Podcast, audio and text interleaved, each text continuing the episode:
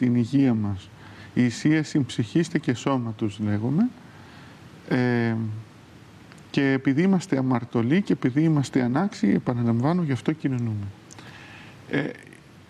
Για να γίνουμε άξιοι, για να γίνουμε ικανοί, για να γίνουμε θεοί κατά χάριν, όπως λένε οι πατέρες. Δηλαδή, για να αναστηθούμε τέλος πάντων, για να μπορούμε να είμαστε με τον αναστημένο Χριστό, γι' αυτό κοινωνούμε. Έτσι. Και μετέχουμε γέροντας το φως της Ανάστασης, νομίζω, με τη Θεία Μετάληψη. Γι' αυτό ψέλνουμε μετά, είδαμε το φως το αληθινό. Βεβαίως. Και... είπαμε πριν ότι κάθε λειτουργία είναι Ανάσταση και αυτό δηλώνει το σώμα και το αίμα που κοινωνούμε και μετά που ψάλλουμε αμέσως το είδαμε το φως. Να μας πείτε λίγο για αυτό το βίωμα. Είναι δυνατό να το βιώνουμε αυτό, να ζούμε το φως του Θεού στην καρδιά μας? Μπορεί να μην βιώνουμε τίποτα, Νικήτα. Δηλαδή δεν πρέπει να πιέζουμε τον εαυτό μας, δεν πρέπει να λέμε «Α, δεν κατάλαβα κάτι, ξέρω εγώ». Ξέρετε, ο Χριστός έρχεται στη ζωή μας έτσι απλά, ταπεινά, απλά. Απλά και απαλά που έλεγε ο πατήρ Πορφύριος. Δηλαδή κάποιοι ψάχνουν φώτα, ξέρετε. Τα έχουν πολύ αιρέσεις αυτά και οι φιλοσοφικές έτσι οι οργανώσεις και οι σέκτες. Οι οποίες βεβαίως, ξέρετε, δεν έχουν το σταυρό. Πρέπει να το τονίσουμε αυτό. Όλοι μας λένε για Ανάσταση, δηλαδή θα περνάμε καλά, θα είμαστε καλά. Εύκολα. Ο χριστιανισμός είναι τελείως αντίθετος. Ναι. Γι' αυτό βλέπετε και το πνεύμα του κόσμου αυτού είναι αντίχριστο. Γιατί δεν θέλει να δυσκολευτούμε, δεν θέλει να κουραστούμε, δεν θέλει να σταυρωθούμε, δεν θέλει να πονέσουμε. Στο χριστιανισμό λέμε τα αντίθετα πράγματα. Ο Χριστός μας είπε πρέπει να πονέσουμε. Όχι να είμαστε έτσι μαζοχιστές, πώς το λένε, να είμαστε... να επιζητούμε, ξέρω εγώ, αυτό. Θέλω να σταυρωθώ, θέλω να πονέσω, θέλω... ή να κάνω τα δύσκολα ακόμα δυσκολότερα. Ναι. Πρέπει να δεχόμαστε τα πράγματα, όχι βέβαια παθητικά, αλλά όπως στοϊκά. Είπα πριν, παλικαρίσια, έτσι, μιμούμενη τη ζωή του Χριστού, ο οποίος λιδωρούμενος ούκαντε λιδώρη και πάσχον ούχι πύλη, όπως λέει και ο προφήτης, ενώ τον κοροϊδεύανε, δεν ανταπέδιδε την κοροϊδία, και ενώ έπασχε, δεν απειλούσε. Ενώ ήταν ο Θεός. Λοιπόν, πρέπει να φτάσουμε κι εμείς σε αυτά τα μέτρα και μπορούμε να φτάσουμε σε αυτά τα μέτρα, γιατί ο Χριστός ήρθε στα δικά μας τα μέτρα για να φτάσουμε εμείς στα δικά Του.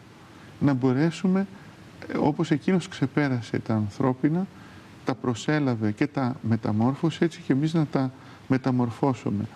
Τώρα, είπε ο Νικήτας, εντάξει, μπορεί κάποιος να νιώθει, κάποιος να μην νιώθει τίποτα. Πρέπει να αφήσουμε έτσι λίγο το χρόνο. Αν ζούμε εν μετανία και αρχίσουμε λίγο και σκαλίζουμε τα πράγματα, να βρούμε το θησαυρό που είναι κρυμμένος.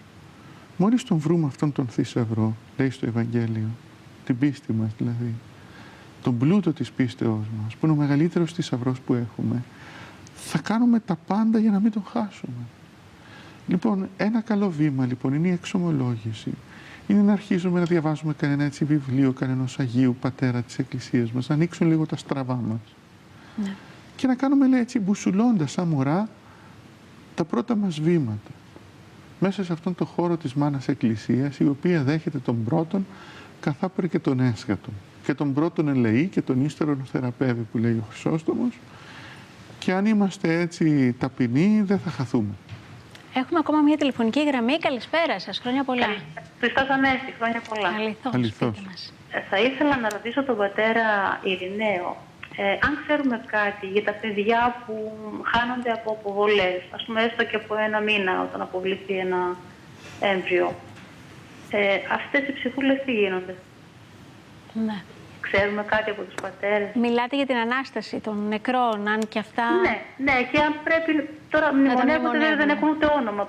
Τι μπορούμε να κάνουμε γι' αυτά? Ο Άγιος Γρηγόριος ο Νύσσης λέει ένα συγκλονιστικό.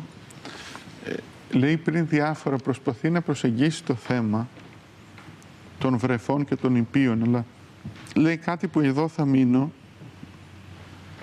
Να αφήσουμε κάτι στο έλεος του Θεού και στα μυστήρια του Θεού. Μην προσπαθούμε όλα να τα ερμηνεύσουμε και να τα εκλογικεύσουμε. σίγουρα τίποτα δεν πάει χαμένο. Δεν πάει χαμένο διότι πιστεύουμε ακράδαντα ότι ένα έμβριο είναι άνθρωπος. Γι' αυτό και δεν μπορούμε να αποδεχθούμε την έκτρωση. Και θεωρούμε την έκτρωση ως έγκλημα. Και έγκλημα εκπρομελέτης μάλιστα, γιατί πρόκειται περί ανθρώπου, έτσι, ανθρώπος ο οποίος δεν έχει τη δυνατότητα να υπερασπίσει τον εαυτόν του. Οπότε λοιπόν, εφόσον μιλούμε περί ανθρώπου, σίγουρα αυτός ο άνθρωπος δεν πάει χαμένος. Δεν χάνεται. Όπως λέει και ο Ελίτης, νομίζω, ή ο Σεφέρης, καμιά κραυγή δεν πάει χαμένη στους κόρφους του ουρανού. Έτσι λοιπόν, τίποτα δεν χάνεται. Θα πρέπει να μνημονεύει το παιδί. Βέβαια, στην προσωπική μας προσευχή είναι. Ναι. Μάλιστα. Λοιπόν, πάμε για το τελευταίο μας διαφημιστικό διάλειμμα και επανερχόμαστε.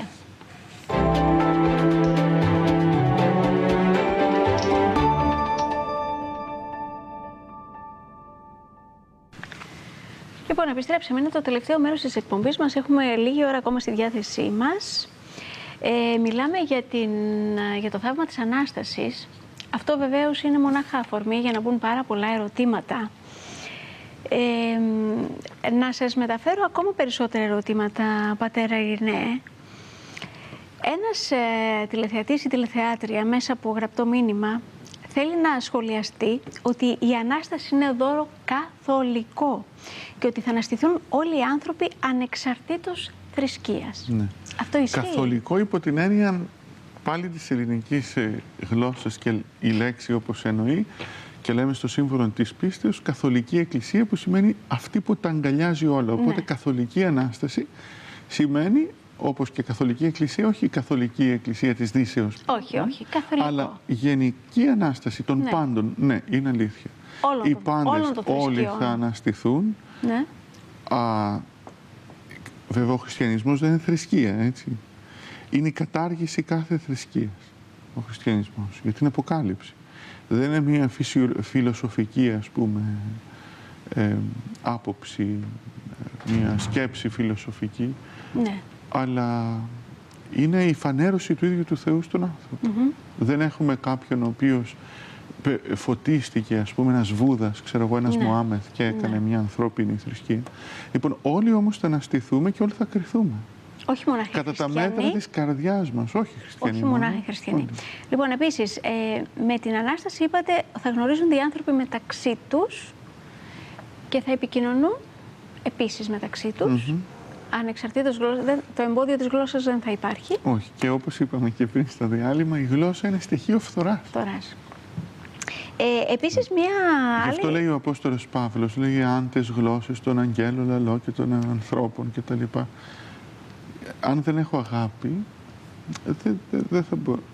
Με την αγάπη βλέπεις μπορείς να επικοινωνήσεις με τα πάντα, ακόμα και με τα ζώα. Ναι, επικοινωνείς. Ναι. Μια φίλη τηλεθεάτρια επίσης μας πήρε τηλέφωνο και μας ρώτησε για ποιο λόγο γίνονται τα μνημόσυνα. Τα μνημόσυνα είναι σύμβολα, συμβολικά, όπως πολλά στην Εκκλησία είναι συμβολικά. Οι συμβολισμοί στην Ορθοδοξία είναι καταπληκτικοί και βαθύτατοι. Ένα παράδειγμα συμβολικής έτσι, αναπαραστάσεως της Αναστάσεως είναι το στάρι, το κόλυβο, τα μνημόσυνα που κάνουμε. Το στάρι, ας πούμε, το σιτάρι, το ρίχνεις στην γη, το σπέρνεις, αυτό σαπίζει μέσα. Όταν δημιουργηθούν οι κατάλληλες συνθήκες, μέσα από το χώμα, αυτό το χαμένο, αυτό το θαμένο, ο χαμένος σπόρος, ο θαμένος ο σπόρος, ο οποίος σαπίζει, μέσα από τη σαπίλα του, βγάζει τη ζωή. Ανατέλει, σηκώνεται, βγαίνει στο φως. Έτσι και εμείς θα μπούμε μέσα στο χώμα και όπως το στάρι, όπως ο καρπός,